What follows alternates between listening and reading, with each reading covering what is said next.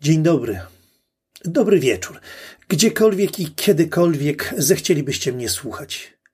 W 72, czyli ostatnim odcinku nadmorza w roku 2021. Zimowym nadmorskim wieczorem wita wszystkich swoich słuchaczy Piotr Wiktor Lorkowski. Mam nadzieję, że wasze świętowanie Bożego Narodzenia było szczęśliwe, zdrowe i spokojne. Gościem zaś tego odcinka jest Maja Baczyńska, twórczyni spektakli, performerka muzyczna, gra przykładowo na misach dźwiękowych.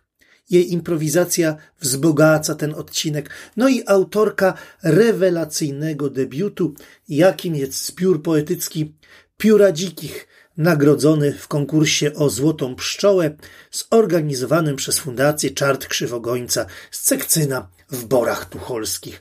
Szersze omówienie tego zbiorku, sam je napisałem, będzie można przeczytać na omach Toposu, a dokładnie w pierwszym numerze w roku 2022.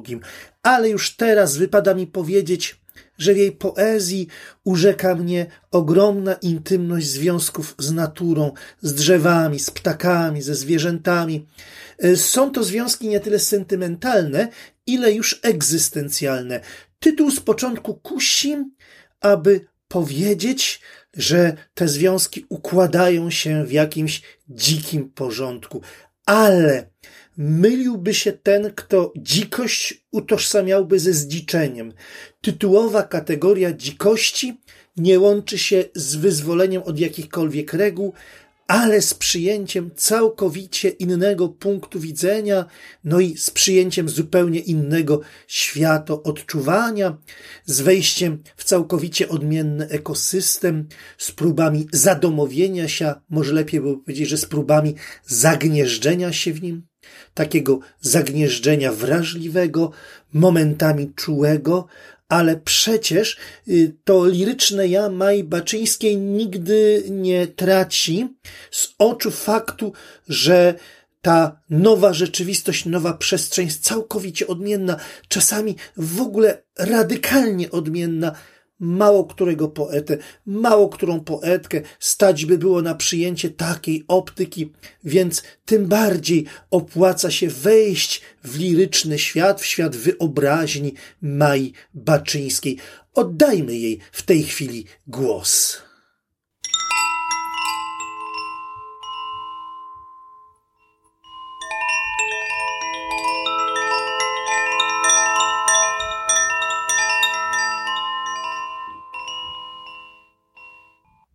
Cyklu Pióra dzikich.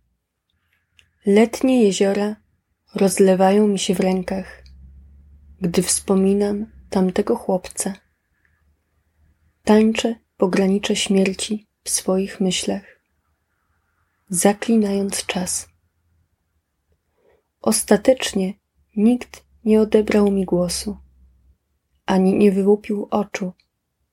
Gdy zechcę, potrafię też słuchać. Przetrwam tu zimę jedną, dwie.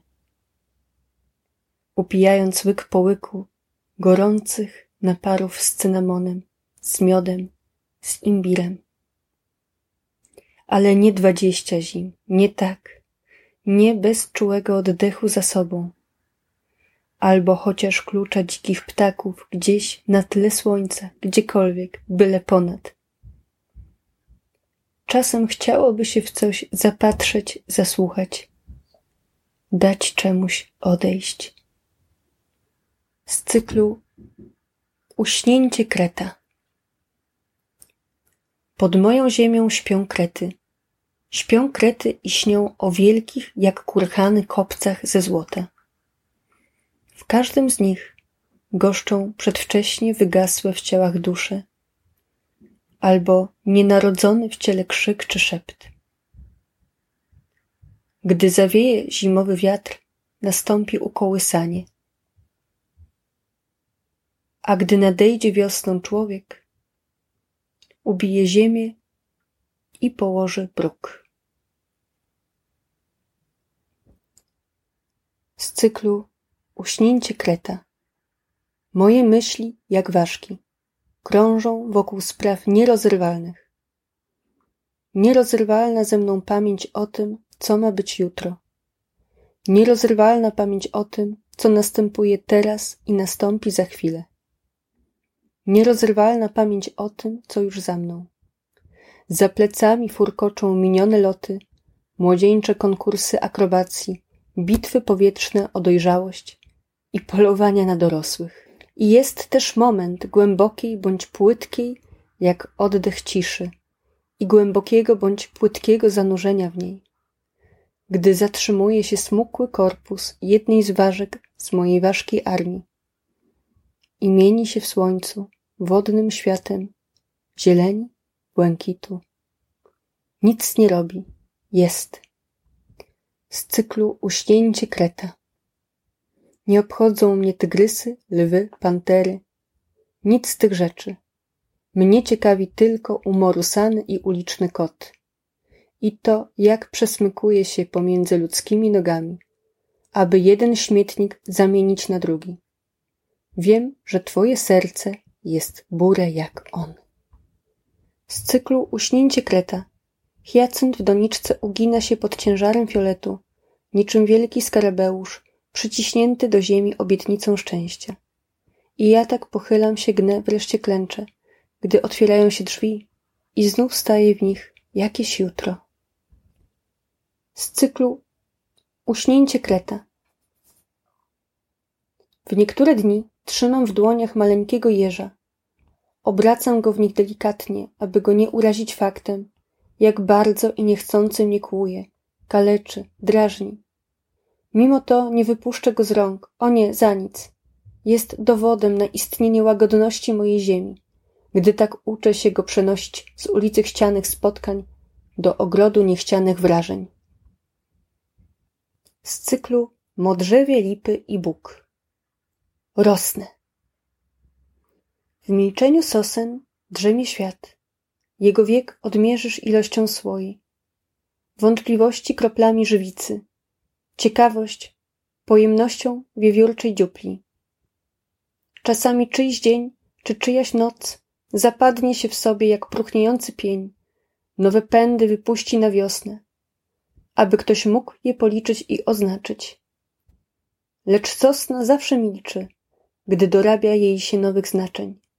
Woli stać i cicho rosnąć, jakby tylko człowiek chciał wzrastać, by coś znaczyć.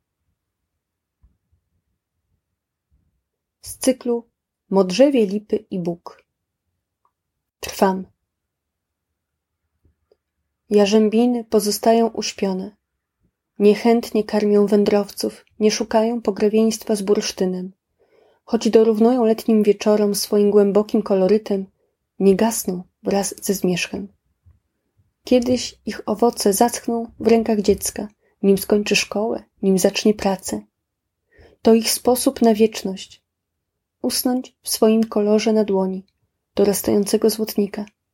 Nie przekwitnąć. Z cyklu Modrzewie, Lipy i Bóg. Czuję. Dotykam stopami drewna, bardzo starannie. W ten sposób rozpoznaję pień wiśni. Oddycham zapachem modrzewia. Jaśnieje kolorem brzozy. Nie smakuje owoców i wspomnienie igieł nie istnieje. Nie rzeźbię brzozowych krzyży. Nie robię nic. Idę po podłodze. Z cyklu Modrzewie, lipy i Bóg. Jestem. W pniu płyną słojami minuty, godziny i lata. Gdy pierwszy raz spojrzałeś, gdy pierwszy raz uczyniłeś krok, gdy pierwszy raz dotknąłeś moich jasnych włosów. W twojej dłoni płynęło to samo światło, które złącza korzenie z ziemią, a wierzchołki z niebem. Tymczasem modrzewie dalej trwają nieporuszone u brzegu ludzkich poruszeń. Oddychają moją i twoją przeszłością. Pieczętują żywicą czas, ilekroć tylko wpuszczą go w swoje pędy, a w mroźną zimę pozwalają odejść wspomnieniom igieł, choćby były miękkie jak puch. Z cyklu Ogród siostry, dom matki, duch ojca. Małe dziewczynki zbierają szyszki, próbują uchwycić powietrze drzemiące między łuskami. Są zakochane we własnym zapatrzeniu. Brąz i zieleń sosny, kładzie się cieniem na ich wąskich powiekach. Niebo czyni z nich nieletnie panny młode.